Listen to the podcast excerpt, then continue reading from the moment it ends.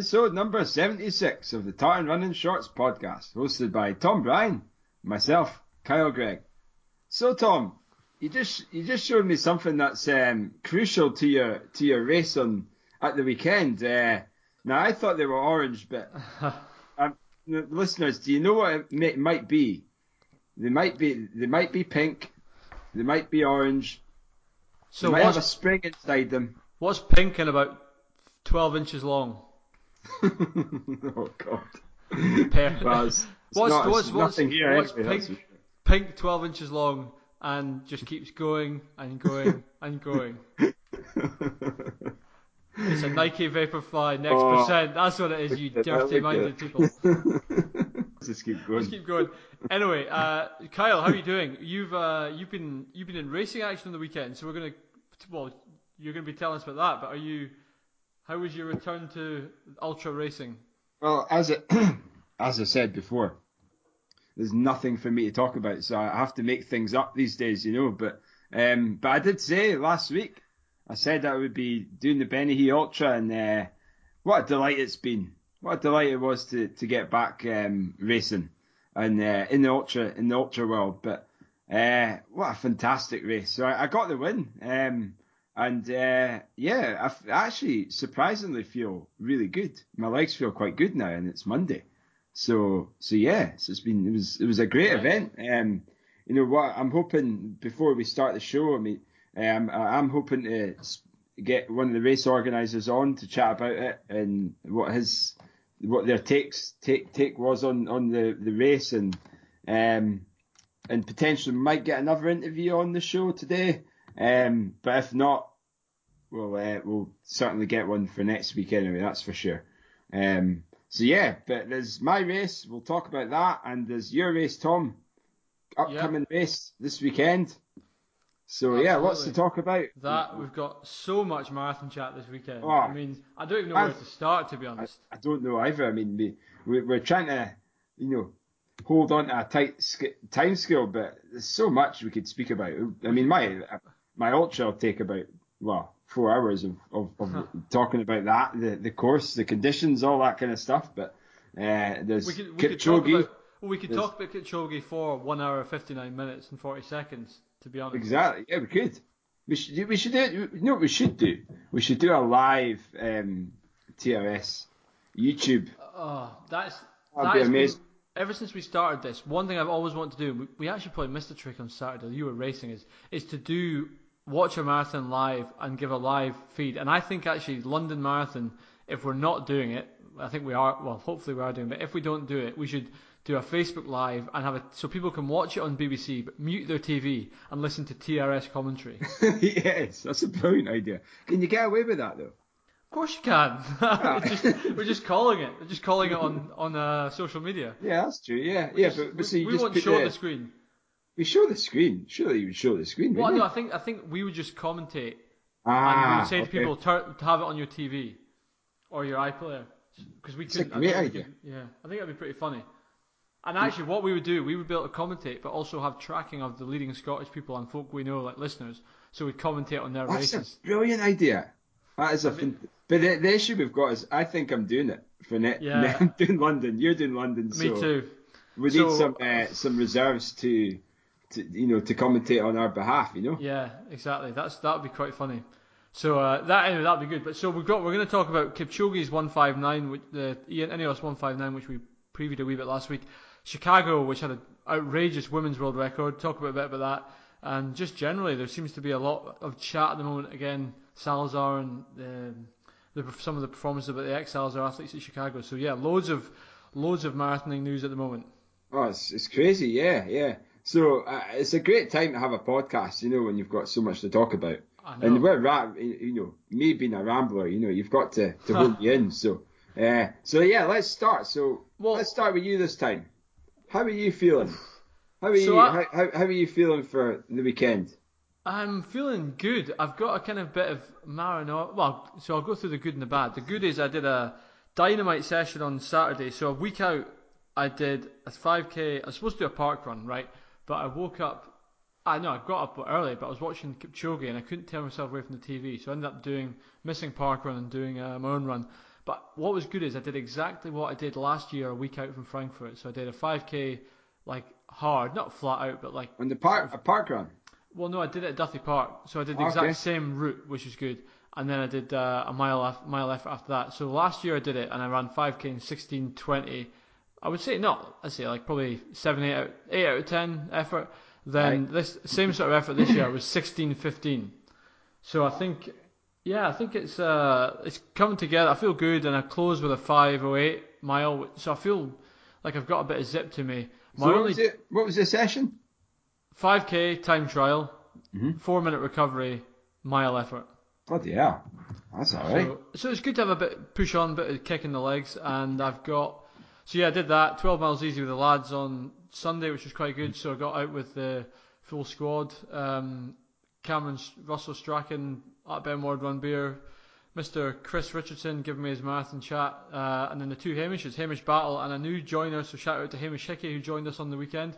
Um, who I, do you know what, that was quite embarrassing. Out for a run, and I thought he was a guy called Ben Stevenson for some reason because I, I thought that was who. Cameron's run with us recently. I had no idea who it was, and I, I, I think he's listened in the past. If he is listening, I'm Oh, he does. Yeah, he- I think he Hamish. does. Yeah, I usually get a wee, a wee kudos from Hamish Hickey in, Do you? Okay. Yeah, yeah. So Uh, he's, a- he's a- he's a- I mean, he's a, just a young lad, you know. He and is. He's a good lad, yeah. Uh, Oh, so what's he talented. doing in Aberdeen then? Is he living here now? Or? I think his other half's up here, so I think that was why he was up. But he came out for a run with us. He must have seen the boys at the cross country on the weekend. So yeah, Yeah. got an easy run with them. Um, so that was good. But the the that I would say the bad is that it's probably slightly paranoia, but my knee's got a wee ache, hmm. and a couple of times when I'm sort of the problem is I I did a hard session on Saturday, jumped straight in the car, to drive down to see my mum and dad, and that kind of I don't think my, it really my knee really liked that. So I've been doing a bit of stretching and rolling, and I don't know. I should be all right. I don't. I just need to be careful. I think and not do anything daft. Is it the same? Is it the same knee that you had the injury? Yeah, same knee. Yeah. And I- I'll be honest, I've not been as attentive on my old exercises as maybe should have been. You so- stand stand easy and at ease, soldier. You know what? You're exactly right. I'm pretty sure I haven't been doing that because today at work, a couple of times I realised I was stood at my desk leaning on one leg, so I had to remind Stand myself to stand easy. So I, it's all right. I've got a bit of a, um, I've got a bit, I've got the week just to loosen it off, and I've only got one run that's even remotely hard this week. I've got like a you know marathon pace type couple of miles on Wednesday. So yeah, and as I mentioned at the top of the show, my vape, my next percents arrived, and they are ridiculous. Yeah, They're looking absolutely as ridiculous. as Tom says, dynamite. They are dynamite. Yeah, I mean, yeah, they're just yeah. they're a thing of beauty. And I'm sat watching the Chicago Marathon, and well, actually, I'm sat watching Ineos 159, and I've already admitted to here and freely in the podcast, I am a absolute um, open open access for whatever the word is for these. Uh, I'm very much a victim of marketing, and I'm watching Ineos 159, and all the paces have got these pink next percents on. I'm thinking, oh yes.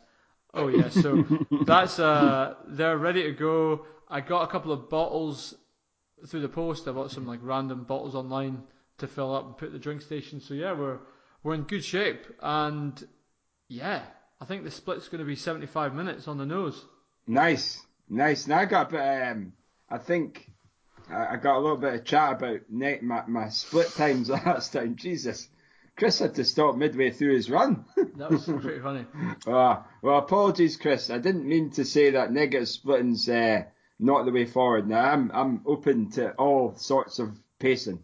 Uh, so yeah, no, I think I think depending on what the race is, um, positive split, even split, negative split, it all depends on what you're doing and what, what way how how you know how how confident you are in, in believing what you can run as well. So. Um, so Kipchoge negative split on Saturday, and I th- I'm not sure how whether Kosgei did on Sunday, but uh, Ali Dixon, who was calling on, who was commentating the uh, Chicago Marathon, she was pretty. Um, she was giving it a lot of chat about uh, negative split, and she she was saying for every for every ten seconds that you get you go through halfway too much, you'll lose double in the second half. Was her feeling. so every oh, okay. So every or every minute, whatever you want, whatever factor. Every Yeah. every second you're too fast in the first half, you'll lose double in the second. Was her, Ah. feeling, which is as you said, it, you need to know what shape you're in, and that I guess is the difficulty a lot of people have. What shape are you in? there's people it's so difficult to know like I know. I mean, I, I, I, I don't know. I mean, it's like when I did the, the first year I did London, I thought I would go and do an even split, and it was a positive split, but I got a PB. Um, and I'm sure there's people out there who I don't know. It's it's, it's a really difficult one to, to it gauge. Is a difficult so, one, yeah. Um, I mean, I, I, it also depends on the, the, the conditions. Is you've got to know the course as well. If it's a if it's a fast first half downhill, then you might end up running a faster half because the second half's uphill. Or like ultras, for example, it's you know when, even 100k. If I was to negative split that, what I mean for for myself and my coach Lewis, we always go by run your first 16 miles, see how you feel, and you know use the la- the last 10 miles as where you really race it. Mm. So you're almost taking, and, and it's, it's, it's just a perception of how you want to to um, to go into the race. So, but anyway, no, let's not chat about that because uh, we could be here all all day, and I'm not one to grey your grey, cloud your mind with all these other what ifs and buts and all that. So, so you've got on... you've got a good a good sort of strategy in place then, yeah? I do. So listen, so you can. I said before Frankfurt, I wanted to go through halfway in about 16:10. I think I went through in like 16:20, so it's pretty close. So any listeners who want to track it, I think there's there must be an Amsterdam Marathon app or something with a tracking. 75 minutes plus or minus 15 seconds is the aim for me, and I'd like to close in I don't know something like 74:30. Try and find a bit of time. So We'll see. Uh, we'll see. I mean, that's uh, that's all that's left to do now. Execute and see. Exciting. Well, you just take care of that knee, okay? Mm, yeah, we'll do. Make, so, anyways, make sure that's all fine. Yes. So, uh, looking forward to it. And if any listeners are doing Amsterdam, let, give us a shout. Let us know. Maybe see you for a beer afterwards. Speaking of racing, then, how was the? Tell us about the Bennachie Ultra, then, champ. The the Bennachie Ultra. So the Bennachie Ultra is a it's a 50k race. It's the inaugural one. Um, it's organised by Rod, Andrew, and Adam, I believe. Um, now, I don't know Adam that well, but I, I certainly know Rod Wallace and uh, Andrew Gordon quite well. So Rod, he's, he's babysat sat me a few times back in the day. Not last week, not two weeks ago. You know, when I was maybe a few months old, no doubt. Uh, he's a former Forres Harriers, and um, so yeah, quite quite close links with Rod, and um, hope I'm hoping to try and encourage him to come on the show and chat about it rather than me rambling shite about it. Uh, so yeah, it's been it was a great like the race. It, it, it, the first sort of half of it's quite undulating. It's not as hilly as the first, the second half. Um, so you basically go round Bennachie and then you you get to the Donview car park and then you start climbing and you go up all the different peaks on top of Bennachie and uh, so I started off the race um, yeah, I didn't. I, I did a. I, no, I wouldn't say a taper because I wasn't really doing enough training to taper, to be honest. um, so uh, I was fit, fairly fresh, and eight o'clock, eight a.m. start on a Saturday, folks. Brilliant having Oof. a race on Saturdays. But the the only the, the downside was that I, I missed. I, I, missed most of the the 150. In fact, I missed all of the 159 project uh, or the the challenge, yeah. the Ineos challenge. Um, but Sarah Simpson, who who's one of the marshals and one of my friends, she was uh, she was halfway up one of the big climbs, and uh, asked her, "What's has has Kipchoge done it or not?"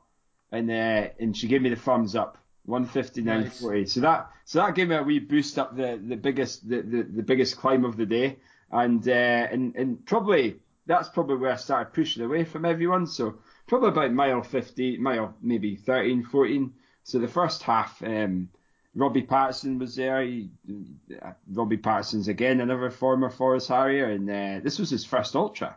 Um, so so it was quite nice actually running with him for the first half, and I just kind of took it. I wouldn't say easy, but we took the first half for me, which is quite um, reserved, and uh, it was quite it was just quite nice to run with with someone like-minded runners, you know, and get some banter, and uh, and then I took off up the the first sort of big climb at the Donview car park, and never really looked back from there, and just just kind of just relaxed, pushed it hard in the up, and then just tried to relax in the, the flats and let the, let the legs sort of flow in, in the downhills. So uh, yeah, it was it was good. So yeah, it was a uh, I was first. There was a guy called Edward Payne, who surprisingly this was his first ever ultra, first ever marathon. He's not even in a club. That's and, crazy. Um, and he beat, I, I say beat Robbie Patterson. Robbie went the wrong way, um, but not by much. But it was enough to for him to lose uh, two or three minutes, maybe second place. But your man, uh, your man Edward Payne though, like just came, he, he just rocked up with a baggy t-shirt and baggy shorts and came second. And I, man. I've, I've, I've known him from just working. He, he was a lifeguard at, at my work, and uh, I was, I was just dead impressed by, by how, you know, someone with that talent. I mean, he has been a runner. He's a runner, um, but just, uh, you know, this is his first opportunity to, or his first uh, stab at an ultra. So it was, uh, yeah, it was really good. And the the prize, I got a really nice prize. It was, uh, um, everyone got a medal, a wooden medal that it was, um, it was burnt on uh, Bennachie Ultra. So it was Oh, the- nice. the wood, the wood, folks, the wood's actually from Bennachie, I believe. Oh, wow. Uh, and, and the same with the log, you know, for first place, we've got a wee log, and we've got some. Everyone got a beer at the end as well, some Tor beer. It was oh, we'll do- and- great. the, the the spread of food was amazing. I mean, the soup, there was coffees, there were teas, Empire biscuits, there was uh, sausage rolls, pies, pancakes, you name it. It was all there. And the, you know, the benefit of, of coming in first, you, you you've got first, First dibs at all the food. so that was it. You know, you finish right. I'm off. I'm going to get the food. You know. Uh, and uh, Logan was out as well. He was out. He gave me a wee high five as well. Nice. Um, you know, he's obviously with somebody. He's with Debbie. uh, so that he was there about mile ten or something. It was just. It was another thing what top that topped it off was the the conditions. The conditions were fantastic. It, it was blue skies, not not a, not a bit of wind in the sky or in, in the air, and um, and the organising was great too. You know, it was well organised. Um, there was chip timing. There was just over, I think there's about 80 runners, so there was 120 spaces. But you know, a lot of people there's there's there's people who, who do pull out for whatever reason, um, which which it, it, you know is a, is a bit of a pain when it comes to um, you, you think the field's going to be full and, and you, you only get, you know, uh, 80% of the field um, taking part. So, uh, my my only advice, if you are, I mean, I've, I've been a victim, you know, I've been a perpetrator in this in the past. Is if you do a race and it's full, make sure you tell the organisers so that they can, you know, give them the opportunity to transfer spaces and things, and um, give other people an opportunity uh, to take part. So you Yeah, might not get your money. You might not get your money back, but at least you're opening it up to someone else. And the the the the, the money that was raised, I think it was like two and a half thousand pounds or something that went to charity. So like it's it's great. It's a great cause, and yeah, I'm, I think you know as the first inaugural one, it's a, it's a brilliant race. Just a testament to the organisers for for organising it and doing a really good job at keeping the runners safe. And the yeah, it's just an overall really good, well organised event. So thank you very much for the... I think you're. Uh, I think I think you're right. We're all guilty of that. That's a good. I think it's a good reminder to. To if you do pull out, to let someone know. Yeah. So so that was that. Um, I don't think there's anything. And the, the winner for the female was Siobhan Killenbeck. So she was the winner of the West Highland Way and making a, a, return to form. Um, so eighth overall, I believe. So yeah, yeah. So it's good to see her and another Metro Aberdeen. Nice. Runner. One, he, podiums, uh, winning wins for both sexes on the on Metro Aberdeen. And what about your legs then? So in terms of first time back at big distances since UTMB, I mean I've got to say it was you look like you paced it really well. As you say, you went off not super hard. But looks like you've you've you know you've closed well. How did you? Did you find the distance daunting, or was it just uh just after UTMB it was just only four hours? I didn't I didn't find the distance daunting at all. Um, and I think the main reason for that is because I ended up just running the first half within myself with with Mhm. Robbie and um and it, when- you run an ultra, folks, I'm sure some of you maybe have, maybe you haven't. You, you actually your slowest pace is often your fastest pace, um, and and that's kind of what it might not be, but that's kind of how you have to, depending on the distance and the terrain.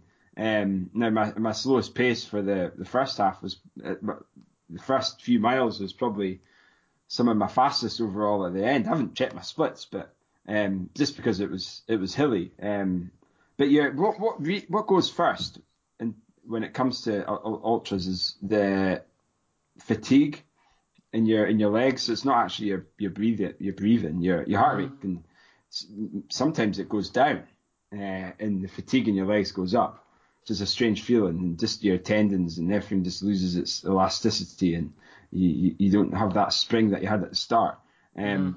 So you, you you you know when you actually think, oh, this is really easy. Some people tend to push on too too hard at the start, and they can suffer at the end. A bit like marathon training, a bit like what you guys are saying about negative splitting and things. It's mm. really trying to hold back and to try and finish strong, and it's it's a difficult thing to do, and that's kind of in the back of my head is what I wanted to do for for this weekend, um, and I did, which is good. But I mean, the, there there wasn't one of the parts going up Mither Tap. I was struggling a little bit um, but I just knew there was one more climb to do, and it only takes one hard effort for you to to ruin it, you know. Um, yeah. One hard climb, and it's that's another thing about ultras and trails and uh, even cross country. You can run a hard section, and you're only going, you're not going by pace, you're going by effort, and and you really just have to make sure that you don't go go past that red line in terms of effort. So you really have to uh, I suppose it's your, your rate of perceived exertion. You've got to really know what happens if you go past that. Um, mm-hmm.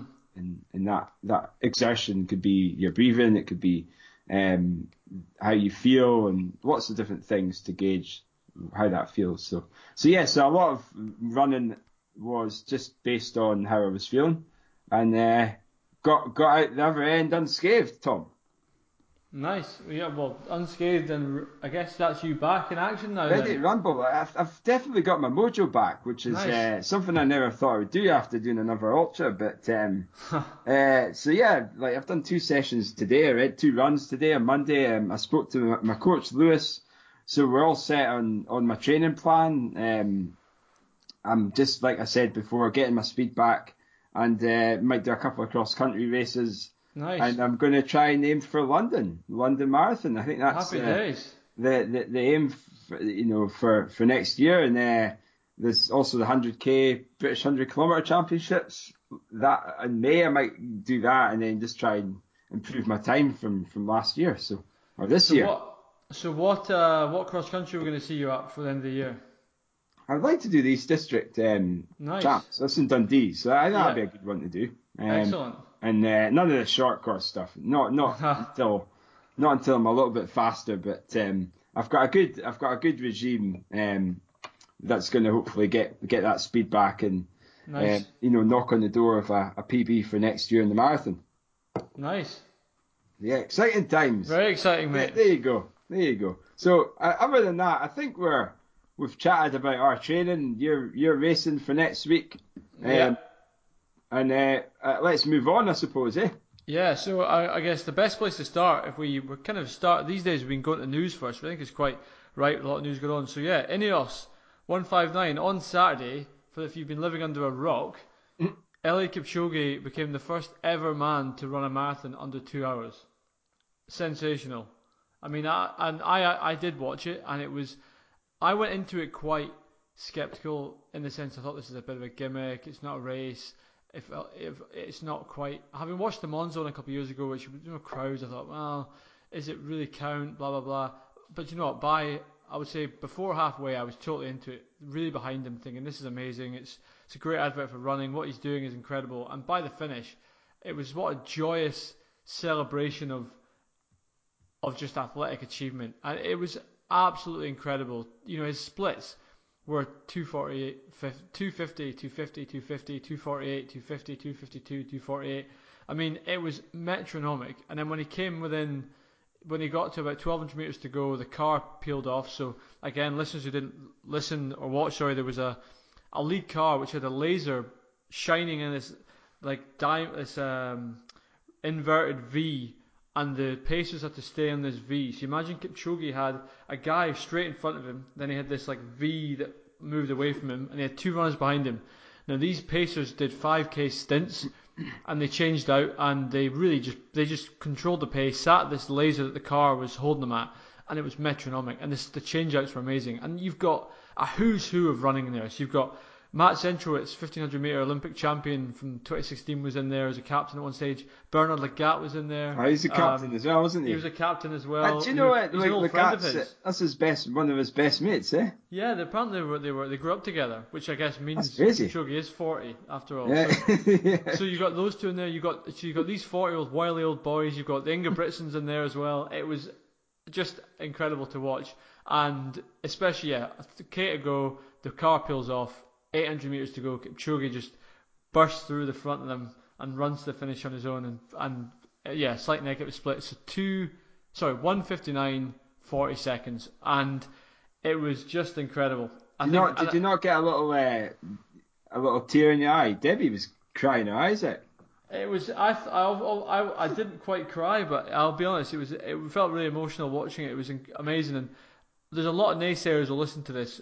And okay, I get some of the points. I get the fact that it's an experiment. I get the fact that that it was very controlled. I get the fact it wasn't a race, and I share that frustration. That it would have been amazing to see it in a race. And I saw Yeah. someone write online, which I thought was quite apt. Well, they said what I thought was quite fair. They said this is all this has done is stolen that moment from the first person to do it in a race.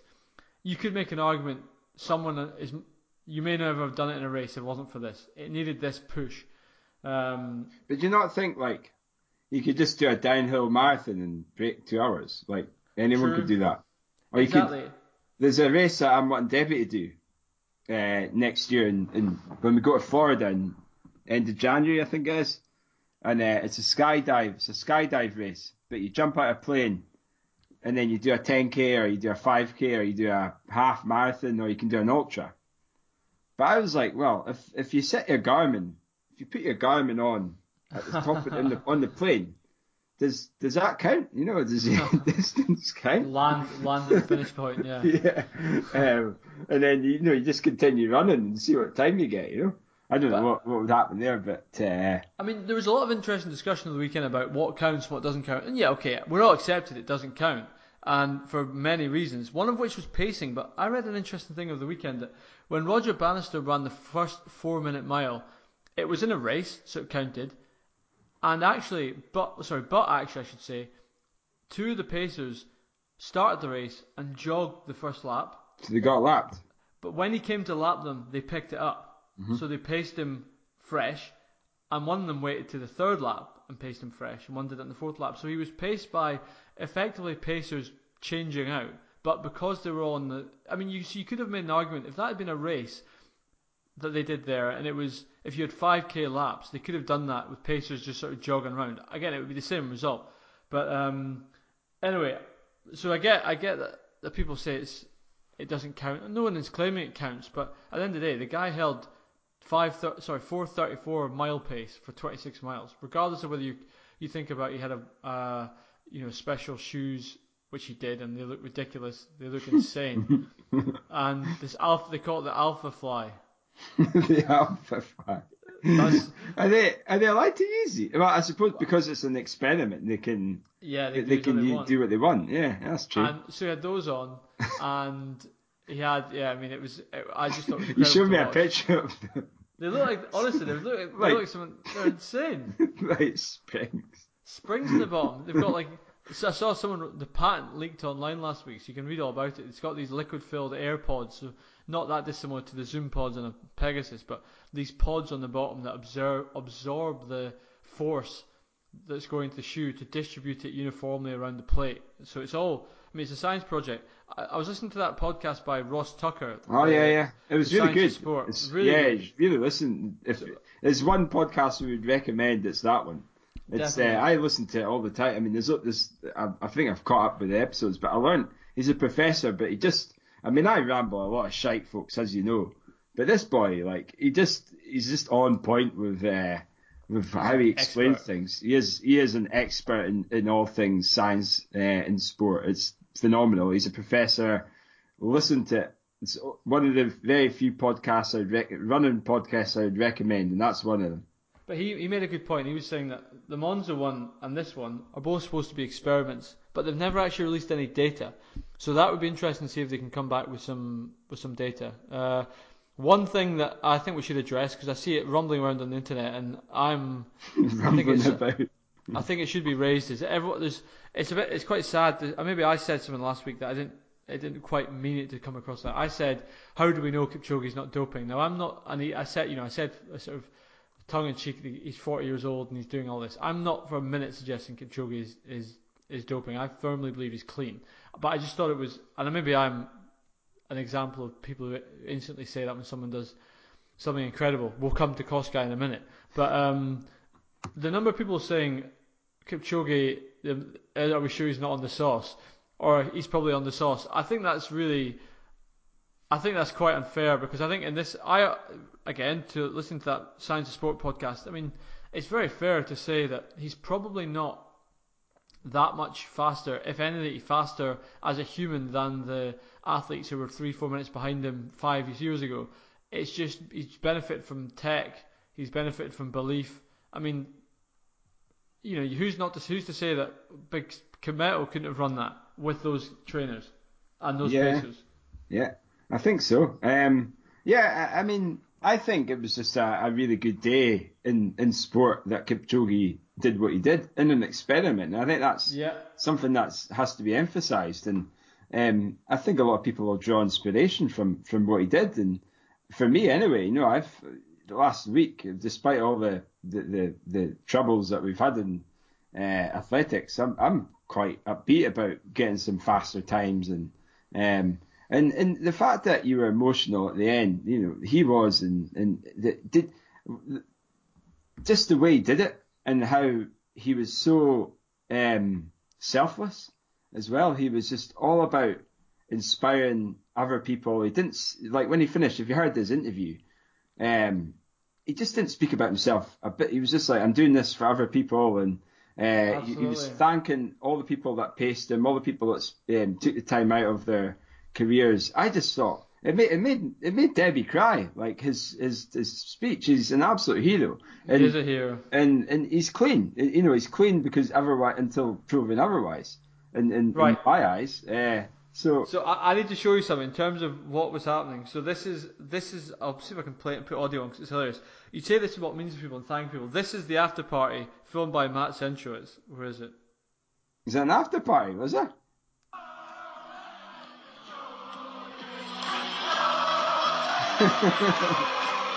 Look at them. Absolutely yes.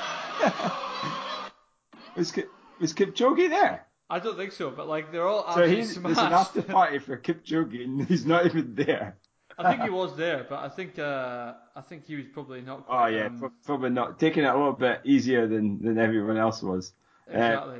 Uh, um, but, but uh, anyway, I, I just you know I, I just thought it was a really good day. It was really nice to see all. I mean, how how often do you get top athletes, you know, who are all, you know, in athletics, they all, they, I'm sure they all, uh, they're all mates, but they all look like they shake hands and that's it. You don't see anything else. But there, you see them all come together as a big team, as one unit, and and, and you know, aim just for one person. I thought was just quite inspiring. Actually, yeah, it was actually just nice to have something a little bit different in the sport, not just racing and finishing and that's it. You know, yourself, yeah. a little bit different, a little bit quirky.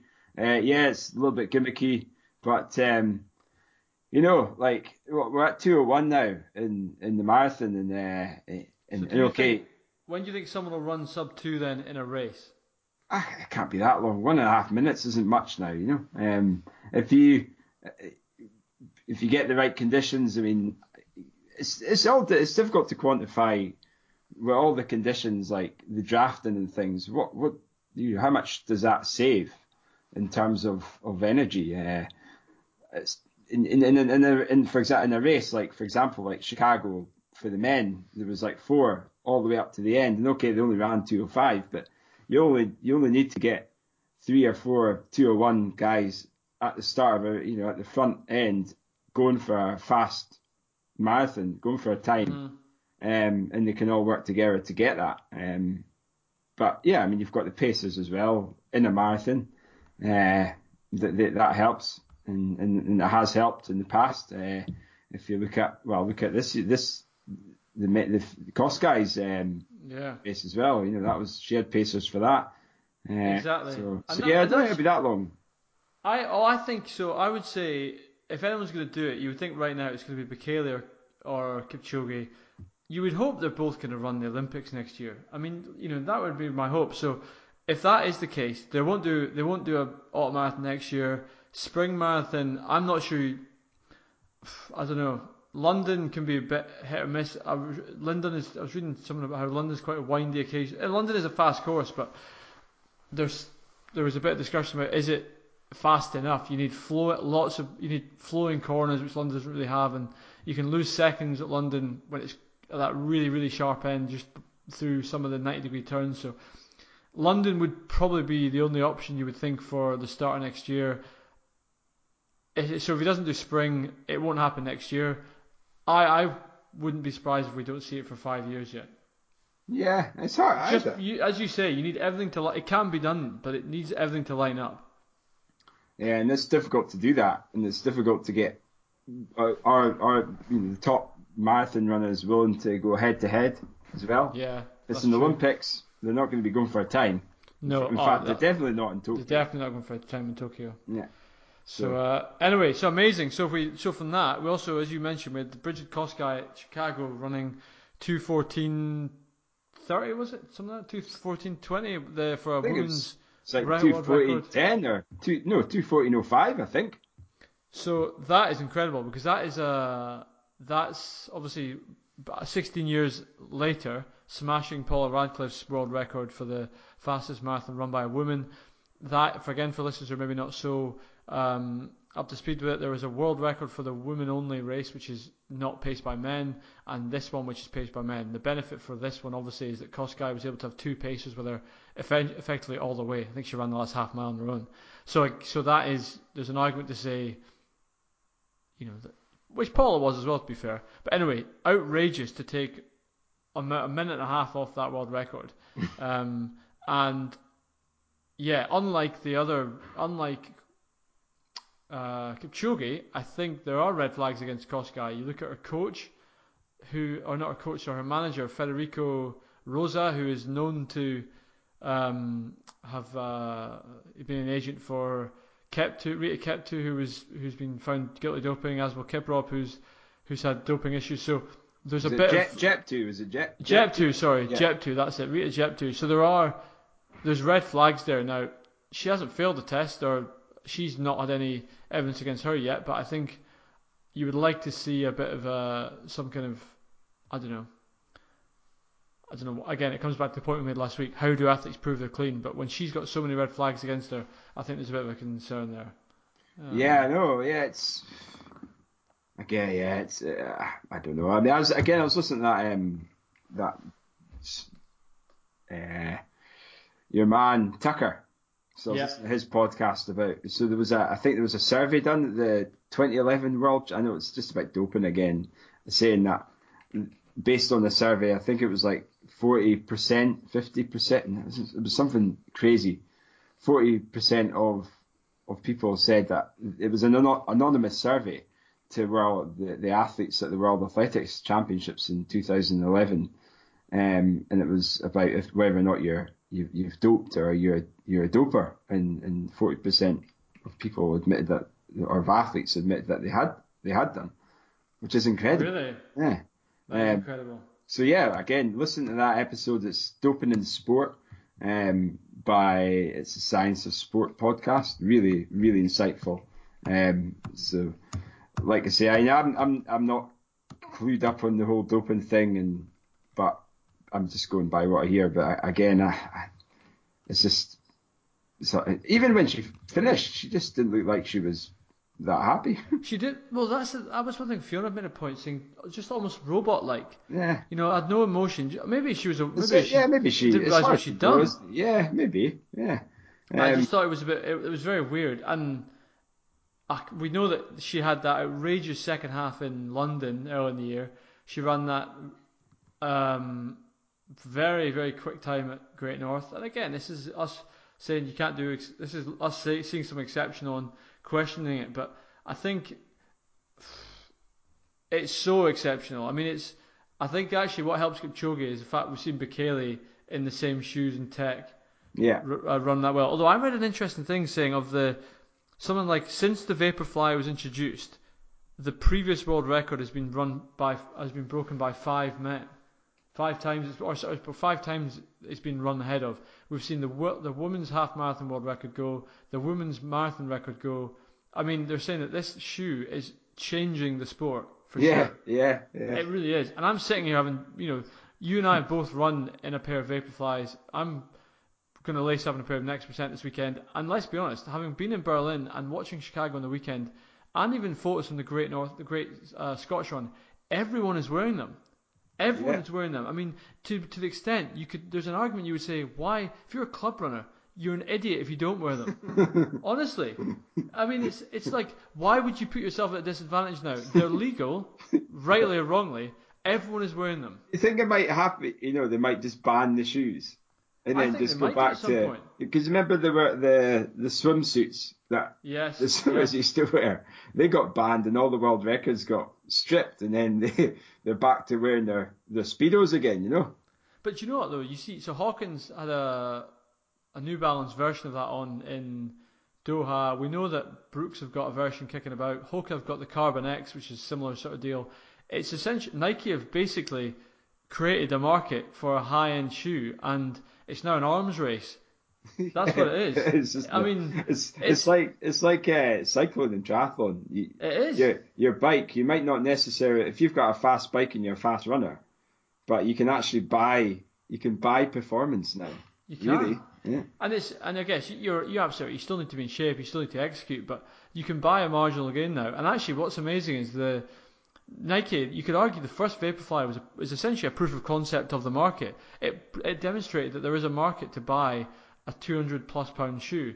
And actually, Asics then brought out that ridiculous Meta Ride, which is not a racer. It's just an absolute clunky, terrible shoe, and it dived. So the argument is it needs to be quality. But if it's quality, and let's be honest, it looks good, it will sell. And Nike are, like them or loathe them, they are marketing geniuses. Oh yeah, definitely, definitely. Well, where didn't did help we go? Mo, it didn't help Mo Farah Didn't Rock on help. the weekend though. Nah, he, he needed the Kipchoge Alpha one. That's what he needed for that The that Alpha day. Fly, yeah. the Alpha Fly. Honestly, listeners, if you go on, if you go on, uh, have a look for the, this Alpha Fly. It's all over. Um, it's all over like Instagram stuff at the moment. It's bonkers. I mean, there you go. I've just seen come up my on my feed just there. I mean, look at that, Kyle. That is ridiculous. it looks like. Uh, do you remember you used to get those fancy shoes that had springs in them? It looks like one Yeah. of those, you know, but it's it's an actual performance enhancement. So it looks like it's got three plates in. I don't know if you can see that on my screen there. You've got the blue is the AirPod, and the pink is the uh, Yeah. the pink lines are the carbon plates. Oh So yeah. There's three plates going through that. Jeez, it looks like something out of a human body or something, you know. Yeah, four pods, two lines and two levels of Zoom Air sandwiched in three carbon plates. I mean that is it's crazy, and it's I can't do you know if that shoe's ever released, I can't imagine how uh, I can't imagine how expensive it'll be. Oh God, yeah, jeez. Well, it probably Crazy. will, no doubt. If it's in that, but then are you going to go too far? Are they going too far when it comes to that? People are. There is a line somewhere. There's got there's got to be a line with these things. There has to be, and surely the Nike. I mean, to be fair, Nike again, like them and loathe them, they will just continue to see how far they can get to the line, and eventually the IAAF will say, no, enough's enough. Because so the IAAF rule is you cannot use anything a shoe that will give you an unfair advantage. Now, if you're Nike, you will say every man and his dog is wearing a pair of Next Percents, so there's no unfair disadvantage anyway. But on the other hand, you've got um, you've got this one here. If it's not Kipchoge couldn't wear that, for example, at any other race because no, one else has got access to it. It seems. Yeah. Until Anyway. it becomes uh, publicly available. Yes. Yeah. So it's uh yeah very interesting times that we're living in at the moment in terms of shoes. Well, so are we done with that then? Chicago. I think we are. Yeah. Yeah. We are. Yeah. So I never, uh, to be honest, in terms of I mean, this, this is, I arguably, from a Scottish athletics standpoint, this is the main news that people want to hear. Is that our top one of our one of our listeners, interviewees of the show, Andrew Douglas. He has won the World Cup for the World Mountain Running Association. So well done, Andy. Um, so it, was quite a, a grueling number of races he had. It was seven events. Um, and he managed to win quite a lot of them actually. Uh, so well done. Um, so yeah, the race it was the US, Austria, Wales, Switzerland, Italy, and the, the last one was in Slovenia. Now I don't actually know how he how he got on in Slovenia, but uh, in any case, that's that's a fantastic, that's a big win um, in the mountain running calendar, and that just shows that you know he's he's absolutely world class. So mm-hmm. yeah, congratulations, Andy. Um, we'll hopefully get you on the back on the show to chat about because even since the last time we spoke to him, that oh, was about a year ago. He's he's, yeah. he's he's on a different level again. So fantastic, well done. Fantastic, well yeah. done, Andy. So other news, we have the well, it takes on to racehorse actually. It was the um, one thing I think is worth kicking off with. It was the district relays on the event. Uh, district relays on the weekend, sorry, which is a good way, which is the start of the Scottish cross country season. We were obviously not competing because that's 4K is far too short for me oh, and Kyle. Jeez, jeez, oh. I that's a that's I'm, a VO2 max session right there, eh? You know, I'm weighing up the because I'll still technically it won't I won't yet stood down as men's captain at the short course. So these the the these relays, my marathon has fortunately ruled me out of them. At the short course, I feel like I'm due the club service. Oh, you could be turn out. You, you, that could be your your sort of farewell. Uh, you know, get you on the shoulders like good old Kipchoge was at the end of his 159. yeah. Jesus, that'll be that will be that, hard work. Uh, I remember after Frankfurt, I chickened out of the short course. I was like, oh, I can't be doing the short course. I've just done a marathon. It was only two weeks ago. I remember seeing the results, and Craig Ruddy had done the same marathon, was out there smashing it. I'm like, I felt really felt like that was a terrible. Uh, I, I thought my excuse obviously didn't count, so I think I will probably turn out for the short course, but uh, it'll be with uh, it'll be with regret. Yeah, well, no, it'll be, it'll be good to good to see good to see you. You know, and Back in the dubs. Back in the dubs, eh? So, but on that, so with the dub season kicking off, we'll go with the East first, being closer to home. It was won. The men's end was won by the Uni Edinburgh Uni Hare and Hounds. So that was a team comprising of Elisha De Mello, Alex Carcass, Max Mallarvey, and Jack Leach. Second place was Central AC, the Yellow Train, which was Ben McMillan, Mikey Wright, Jamie Crow, and anchored by Ali Hay, TRS interviewee. Uh, they were only about what were they 17 seconds back, it's pretty tight. In third place, a, a club that was becoming quite dominant again, or really appearing in the medals again, Fife AC. So that was Ryan Lafferty, Tristan Reese, Derek Ray, and Kevin Wood. And so they oh, were oh, about 50 seconds back. And I was saying to the Metro lads, that's Fife are a team who, the last two years, we've seen them get stronger on the road, and we know Dell's strong. Kevin Wood has really bolstered them. He had a good run at the National last year. Yeah, second, and, wasn't he? He was, yeah. And now that you've got Ryan Lafferty and Tristan Reese in there. That is a strong four, and that's you know that's um, really good to see. Oh yeah, it is. I think it's brilliant. So what's um what did it what was happening in the the women's side? So on the women's side, it was uh let me just scroll to those results.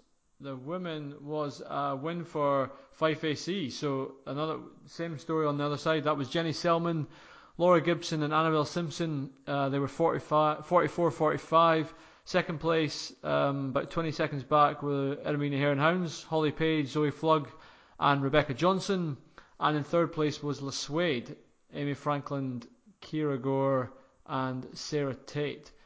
When we look at in terms of individual, individual time, just to get a kind of flavour of how individuals are shaping up this cross country season, um, always difficult with a relay, different legs, etc. But um, for what it's worth, on the women's side, Annabelle Simpson fastest home, 14:15.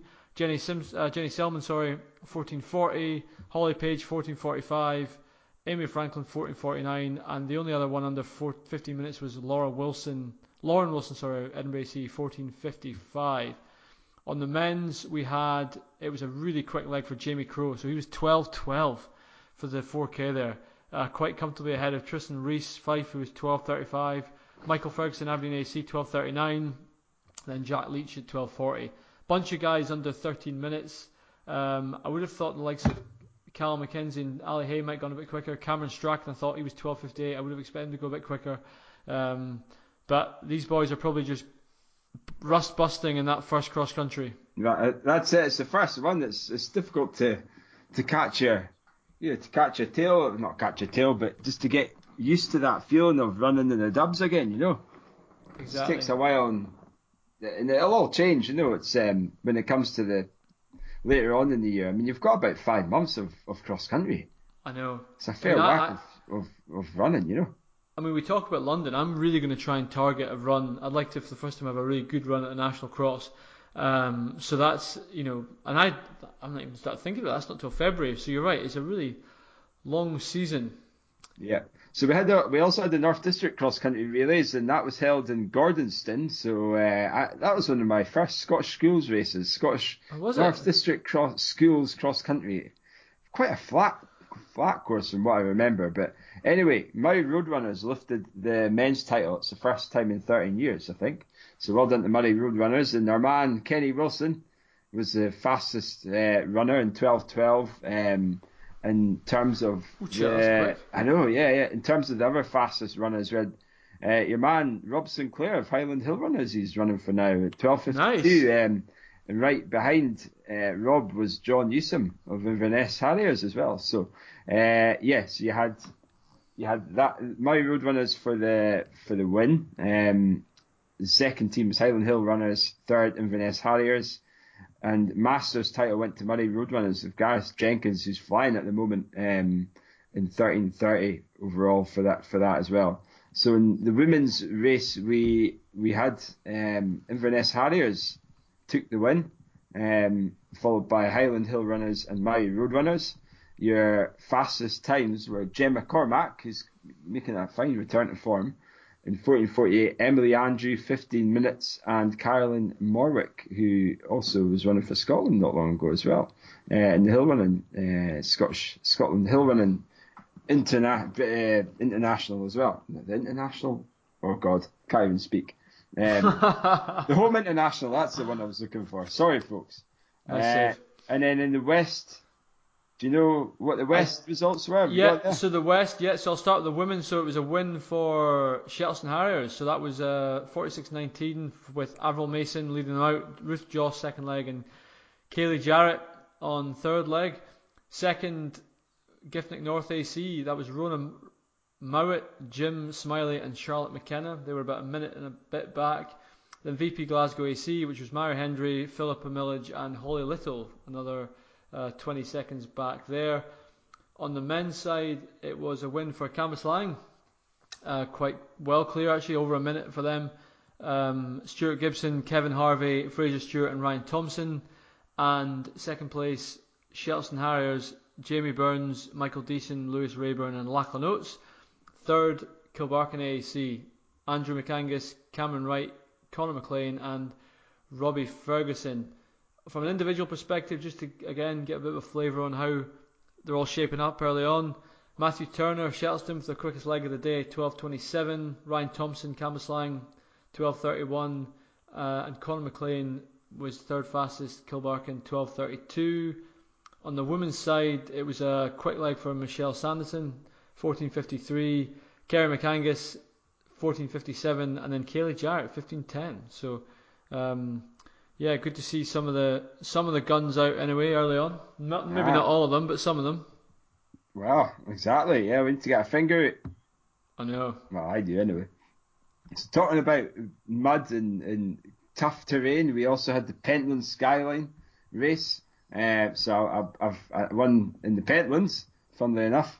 Uh, and the win, the winner again, Tom Tom Owens, smashing out the park again, and Shet- from Shettleston, Alistair, and again fourth place at the UTMB as well. So he's absolutely flying, bringing that form into into into all this sort of hill running and the shorter distances.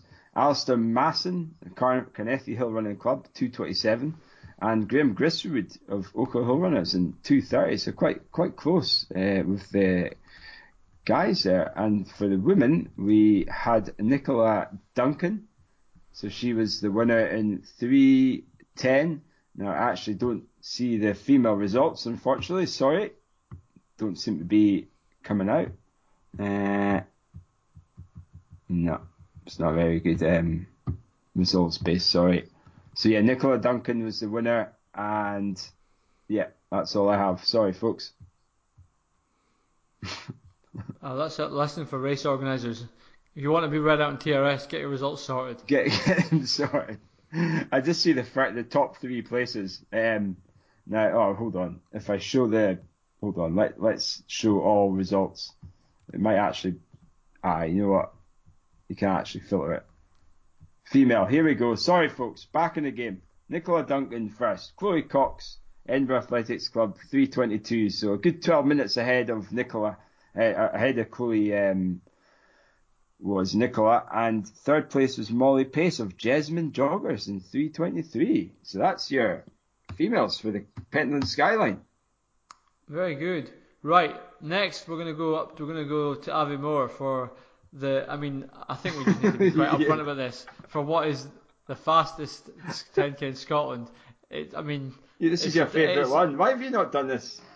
I would never be able to live this down. If, if you get your this. you get your vaporflies on the go, and, and I mean, uh, you, you, do, doing that 10k plus your vaporflies, you aren't a winner. Right, I'm gonna. If if he listens to this, Kane Elliott. I'm using an example. Kane Elliott is a very good runner.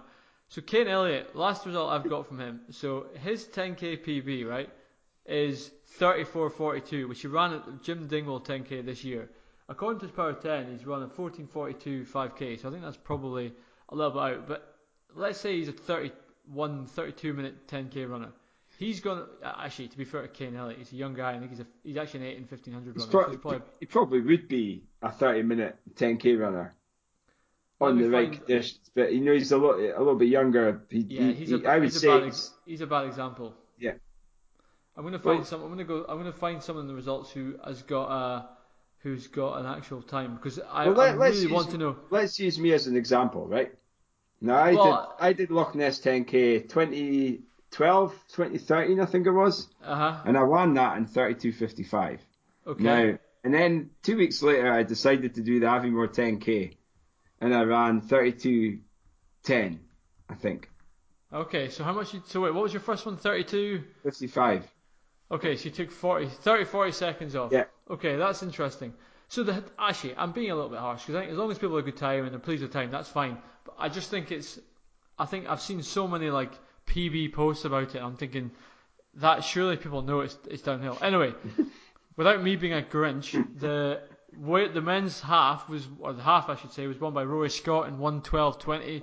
Second place was Graham B Friend of the show, 112.54, and third place was Duncan Ryan in 117.25. Uh, in terms of women, it was a win for Rachel Armitage in 122.23. Second place, Helena Reese in 126.41, and third place was Alison McNeely in 128.05. Now, I want to give a big shout out to two people um, who've been given some advice to. Uh, Fraser Gormley. So Fraser was a one twenty. Well, he was in the in the one twenties, and now he's he's broken one twenty. So he ran a one eighteen and came sixth. And uh, Martin Dickey as well, who's smashed his PB out the park as well, and, and ran a one twenty. A 124. So yeah, congratulations to those guys. Right. So that is uh yeah. So well done, Aviemore folks. Good on you. Do it on a flat course. That's all we'll say about that. Get you. You're proving you can do it. It's like Kipchoge. He's proven he can do it in a paced um, gimmick of an event. Now you need to go and prove you can do it in a in a proper course. Well, that, that's it. Yeah, um, I, I think that the, the half's okay because um, there's an there's undulations and uh, but the 10k is just point to point and pff, fair fair bit fair bit downhill. But hey ho, it, like it's a it, just um, yeah, take it with a pinch of salt, I suppose, and as long as you enjoyed it, like Tom says, then that's all we can ask for. Exactly. All right. Right. What are you? Uh, so rants next. You've I see you've put up uh, something about. Do you want to tell us about this rant you've given us? Not really, because I, I don't really know much about it. Um. So no. all right. Well, let's. We'll, we've had another. I thought you might Sorry. know about this one. I thought it was I have no idea what this who, is. who shared this one. I think it was Debbie. No, no. I think it's to do no. with Ironman triathlon sharing um, basically promoting, uh, I don't know, like a pain pain relief called hashtag Elev, Elevi or whatever it's called. Oh, okay. And, and using that using that pain relief when it when the going gets tough. Now, when it comes to doing races, you shouldn't be relying on drugs to uh, to, to get you through to the finish line, you know, um, no. unless you, you, you, you need them. But um, yeah, I don't really know much about it, but I thought I would put it in there in case you do. Afraid not. Well, what we could do is there's a one rant we had is someone. So we got a rant. Someone sent us in saying runners who shelter behind runners and don't take the turn leading the way on a windy day. Discuss. Mm. Now I, I've I thought that was interesting because I've just put on the notes Kipchoge because surely that's what Kipchoge did last last weekend. He didn't take his turn. That's because he was, was an experiment. That was the and that was the method methodology. Don't go in front of anyone. Do it. Stay on that stay on that laser beam. So what's your if you're in a race right and someone sat behind you in a long windy straight, what do you do? I think it depends on how many people are with you. If you've got one or two of you, and that's it, then you expect every single well, you expect to be taking the lead and taking turns, or at least um, going side by side rather than just behind. Uh, now I've had it done to me. I mean, I've what 20, 22, 23 years, and I've had different. I've had people who who haven't done that, and it's it's not really bothered me. But when I look back, I'm thinking, well, I didn't have to go in front of them. I could have slowed down as well. I wasn't Mm. going for a time as such. I was just going to win. Um, now, if they play dirty, you could play dirty. You know, like what's that thing? You know, in the cycling when they're going really, really slow. Oh yeah, the Keirin is it? Yeah, Not the Keirin, the the, the sprint is it? yeah. It's So sprint. I yeah. think it. I think it depends on the type of race it is, and if you're going for a time, then, like for example, your marathons, certainly for the the sub elites and your your every, uh, you know, everyone else, not the elite the elite guys, um, or girls, you, you- you're you're going to get a fast time. Therefore, everyone should be taking their turn to to help out. Now, if they don't, and you've got a big, for example, like Chicago last year, we had a big group for maybe like 15 miles or so, and and I was struggling, but I still did my, you know, did my mile of work, because or not even a mile. I think it was even because it was usually because it was such a big group. There's two of you in the front, um, just because of the sheer, or maybe even more than two. It was like two or three, and there was like seven or eight of us. Uh, so I ended up just running for a little bit, and then I went behind again. So I was like, well, at least I've done my fair share, and people can't tell me off. Um, Yeah. But I ended up that that group, some of that the the, the group basically fell apart. Um, so yeah, I think it just. I know who this rant's come from, and I know why. and I know I don't know why. come and I know why this is a rant because uh, it's it's basically. Uh, I think basically the, the, the women runner was was was in front and the, the guy or guys behind didn't take their turn in front. Um, and they got pissed off about it. And I understand that. Because, yeah, why would you not take your turn? Yeah, Yeah. yeah. Like, what, why, like, maybe, I don't know. What do you think? I, I, I agree. I get really pissed off if someone is obviously doing it and doesn't make any effort to go at the front. I'm, but equally, I feel I don't know if it's I can't decide if it's because I'm such an honest guy or if I'm just uh, or I'm an idiot or because I'm. I actually think it's because I'm. Maybe you're both.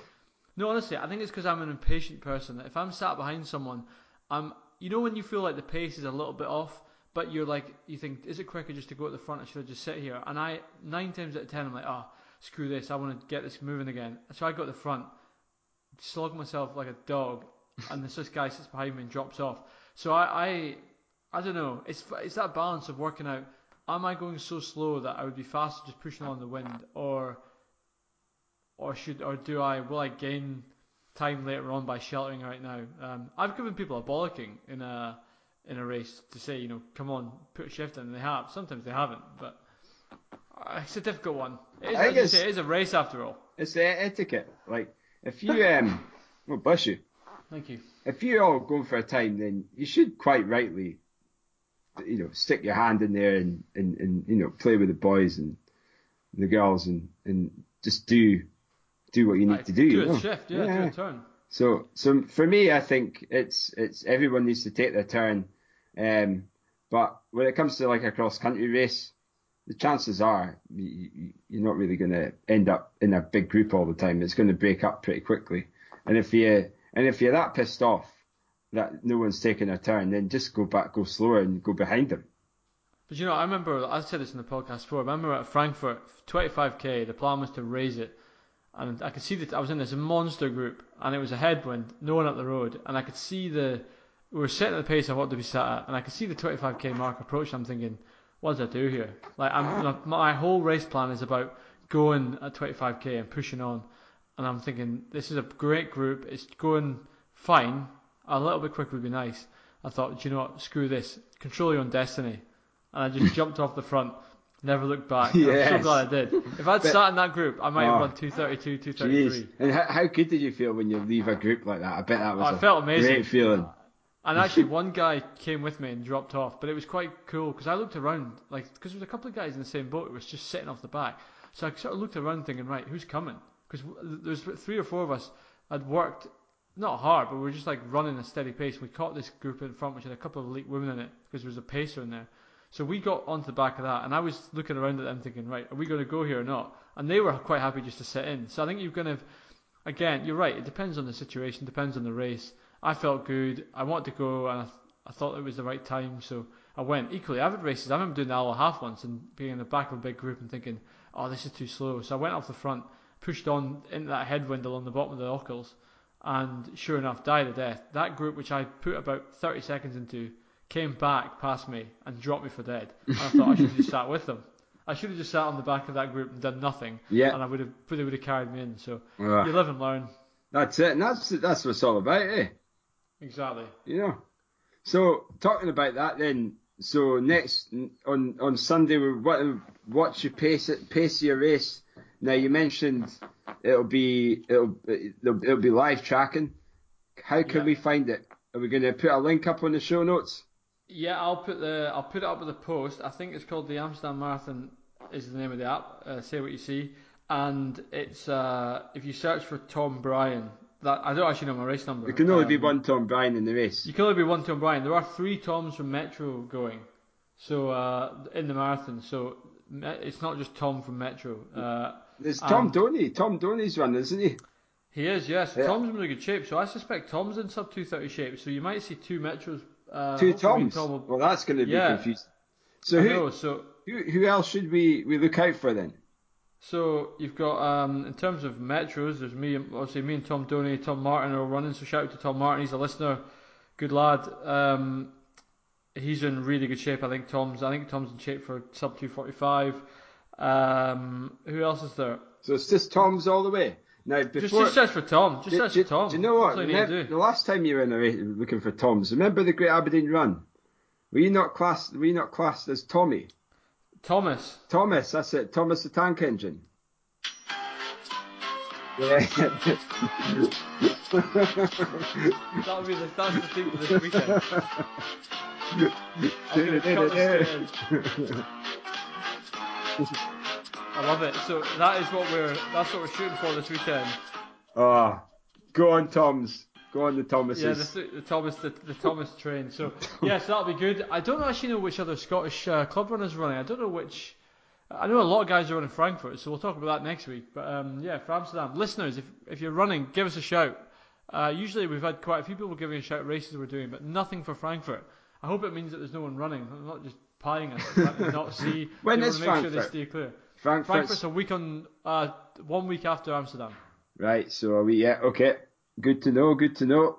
Well, And the week, so and actually, in breaking news, the week after um, Amsterdam, we're going down on fees on the Leeds Abbey Dash. oh, is she? Oh God. Yeah. Well, that's that's Yeah. good news. That is really So good news. be cool. So And, I won't uh, be running, but I'll be going to watch her. So that'll be cool. you cheerleading, getting your uh, getting the TRS stories on again, Facebook stories. Y- Yeah, well, possibly. I'm not sure if uh, we'll see. So anyway, that'll be good. So I will I will put up a note for the for the tracking on the on the on the website, and uh, yeah, we'll, you'll hear all about it next week. I get back Monday afternoon, so we'll be uh, we'll be able to get a fresh update, listeners, when we're home. Wow. Well, yeah, I'm looking forward to it. So, on behalf of of uh, myself uh, and the, the Greg family, the, good luck. Have a good one. We'll no doubt chat off air.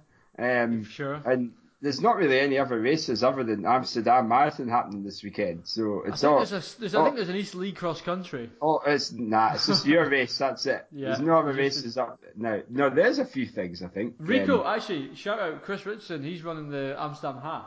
That's his Oh, of course, of course. Okay, So okay. Well, we'll see a good luck to. Rico.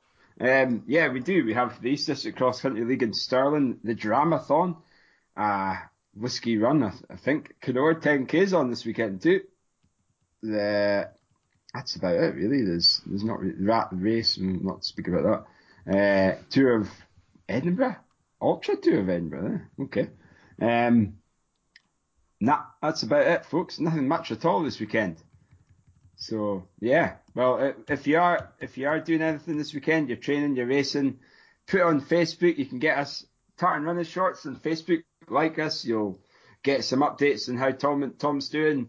Uh, you can follow us on Twitter. Uh, Twitter handles Tartan at Tartan Shorts. Also email us. Uh, let us know how you, what you think of the show. Any rants you've got, um, any feedback, just tell us at tartan, tartan running shorts at gmail.com. And uh, yeah, make sure that you download, subscribe to the podcast applications, write a review, give us five stars if you think we're worthy of it. And uh, yeah, hopefully enjoy the show.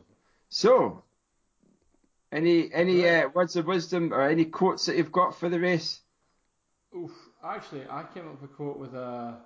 What was that quote I had on the weekend? We were watching. So I've started the pre the Amsterdam movie marathon, and uh, so of course one of the ones that we collected on the weekend was uh, the Greatest Showman, Oh, brilliant, brilliant uh, theme songs as well, eh? and uh, brilliant theme songs. And the quote from that was, uh, "Men suffer more from imagining too little than too much." Oh, there you go. There you Boom. go. Boom. Boom, 229. It's happening. Boom. That's your quote. 229, it's happening. Yeah. TRS 229. yes. Right. Well, good luck. and, uh, FTW. For that's for the win, by the way. That was the- right. On that note, FGM. thanks, guys. Yeah. Have a good you next one. week. See you later. Bye. Bye.